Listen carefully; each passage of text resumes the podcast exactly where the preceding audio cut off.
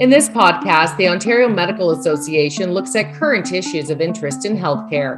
Spotlight on Health gives you all the straight talk. We're Ontario's doctors, and your health matters to us. I'm Georgia Balogianis for the Ontario Medical Association.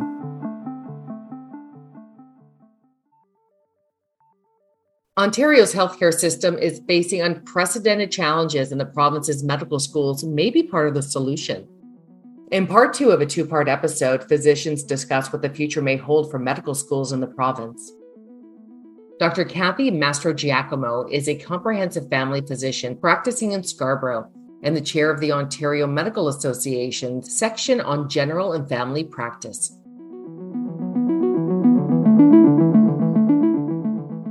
I think the idea that medical schools or government or higher up bodies would actually subsidize the training and actually the setting up of a practice, that would be a great incentive for people to start a practice and to go into comprehensive family medicine because that's a big deterrent. They come out with huge loans and then they get burnt out in the first five years of practice. If they had that assistance where the infrastructure to run the practice would be subsidized by government or by whoever, that would keep people in practice. That would help.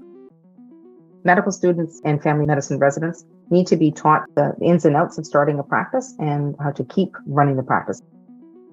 I think running the practice where we would have sessions on how to do your bookkeeping, how to do your billing, which EMR should you be investing in, team based care, all of that stuff I think would be helpful to medical students. So, not just for the clinical, but also for the practical part of practicing medicine.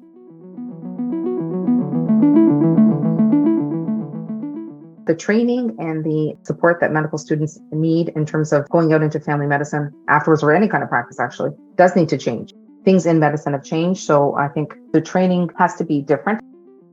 What we need is assistance in place for when they finish medical school. I think if we had the infrastructure for the roundabout care that a patient needs, that would help the practicing doctors.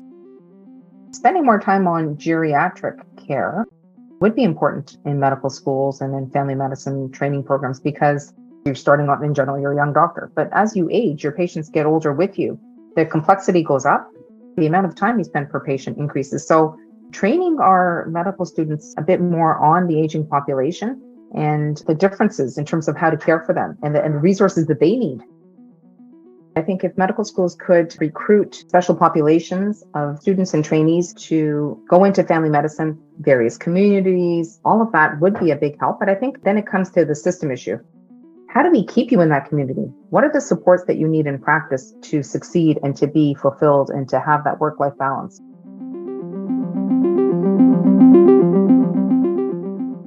Dr. Jane Philpott is Dean of the Faculty of Health Sciences and Director of the School of Medicine at Queen's University and co chair of the Council of Ontario Faculties of Medicine.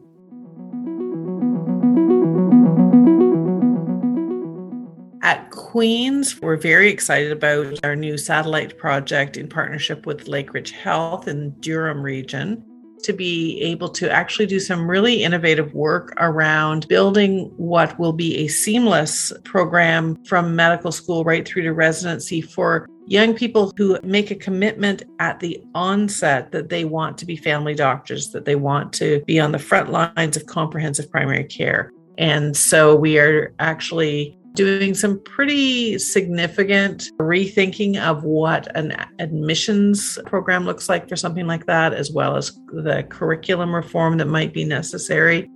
This is just one of the kinds of innovations that are happening across the province. We are looking to work with communities, even at the stage of our admissions processes, having some of the small, mid, and large communities across Eastern Ontario working with us helping us to figure out how we will identify students who, from the outset, have a commitment to working in their communities. And then through the curriculum, embedding them in those communities right from the first year onward.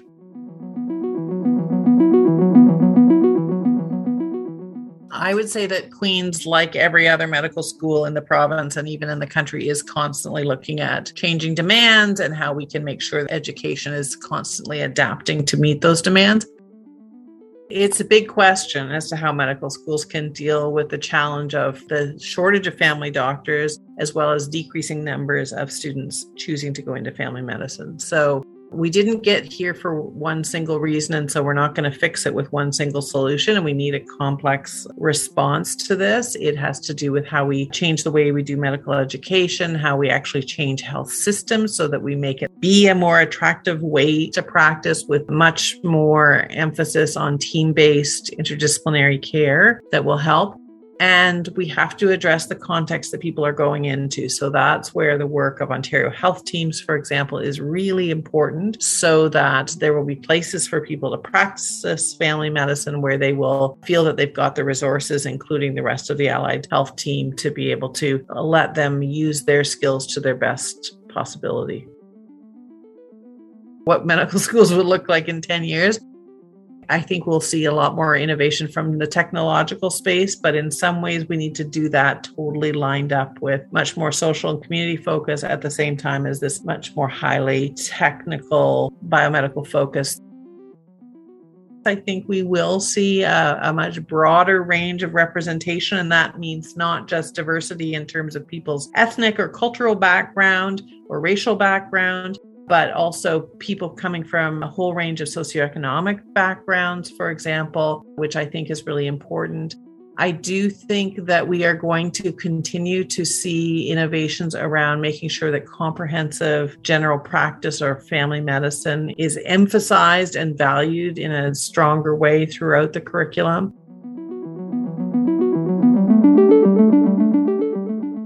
Dr. Sarita Verma is President, Vice Chancellor, Dean, and CEO of Northern Ontario School of Medicine, or NOSM University. Where do I see medical schools going in the next 10 years? And where do I see a university like NOSM University going in the next 10 years? I think we should be reducing the length of training and really trying to agree on what the core competencies are and get people out into practice and use practice and continuing professional development as the way to enhance people's confidence and competence to stay in practice. Thinking about what will the future university look like. At NOSM University, to become a truly what we call an ecological university, an ecological university that lays the platform for the future and is driven by the community within which it serves. So, an ecological university is connected to all of the ecosystems within its region the government, the other healthcare providers like hospitals, clinics, pharmacists.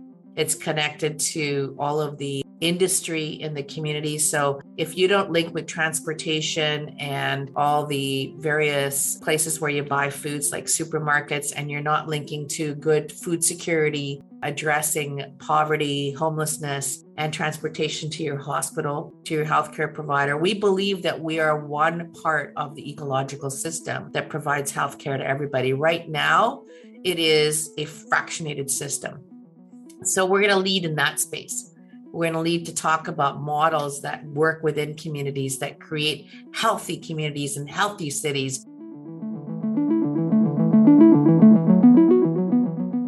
We will lead in curricular reform for all our programs to go from just in case learning to just in time learning. What that means is learning will never stop. Our emphasis will be on continuing professional development. We also want to recognize the changing needs of a post pandemic, stay at home, technology driven world. That means virtual medicine and new micro credentials will be a direction for NOSM University.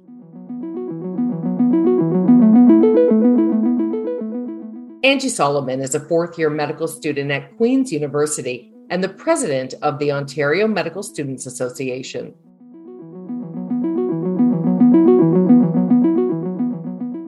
I think medical students today do have different expectations of what they want to learn through their degree and the kind of provider that they want to become once they graduate. It's no longer enough to be just a medical expert, to understand the biology in and out, to memorize the textbook in that way. I think med students want to know how to handle complex ethical situations and how to work in an interdisciplinary nature with their colleagues and with other allied health professionals. We're expecting to know how to deal with trauma in our patients and how their social situation and the social determinants of health impact their well being We want to be competent with different cultures, even if it means we haven't lived that culture. How do we provide care that is safe and doesn't perpetuate harm for those who have experienced it already? We really care more about who the patient is as a person, I think, rather than just understanding the malady within them. I think the next step from that will be what we can do as med students and as physicians on a systemic level to impact change. We've seen it through the COVID pandemic. Doctors are turned to as voices of authority to answer questions about health policy. And if we don't understand that landscape, first of all, we don't understand who has the power to enact change, who is deciding X, Y, and Z policies that actually do have implications on health. We don't know who to advocate to. We don't know who to talk to. We don't understand who the decision makers are. So health policy, systems design, gaps within the healthcare system, if we see them, which we will, what do we do about them? Really just how the healthcare system intersects with the political landscape and how to get actively engaged with that. I think that's that's the next step that we need to take.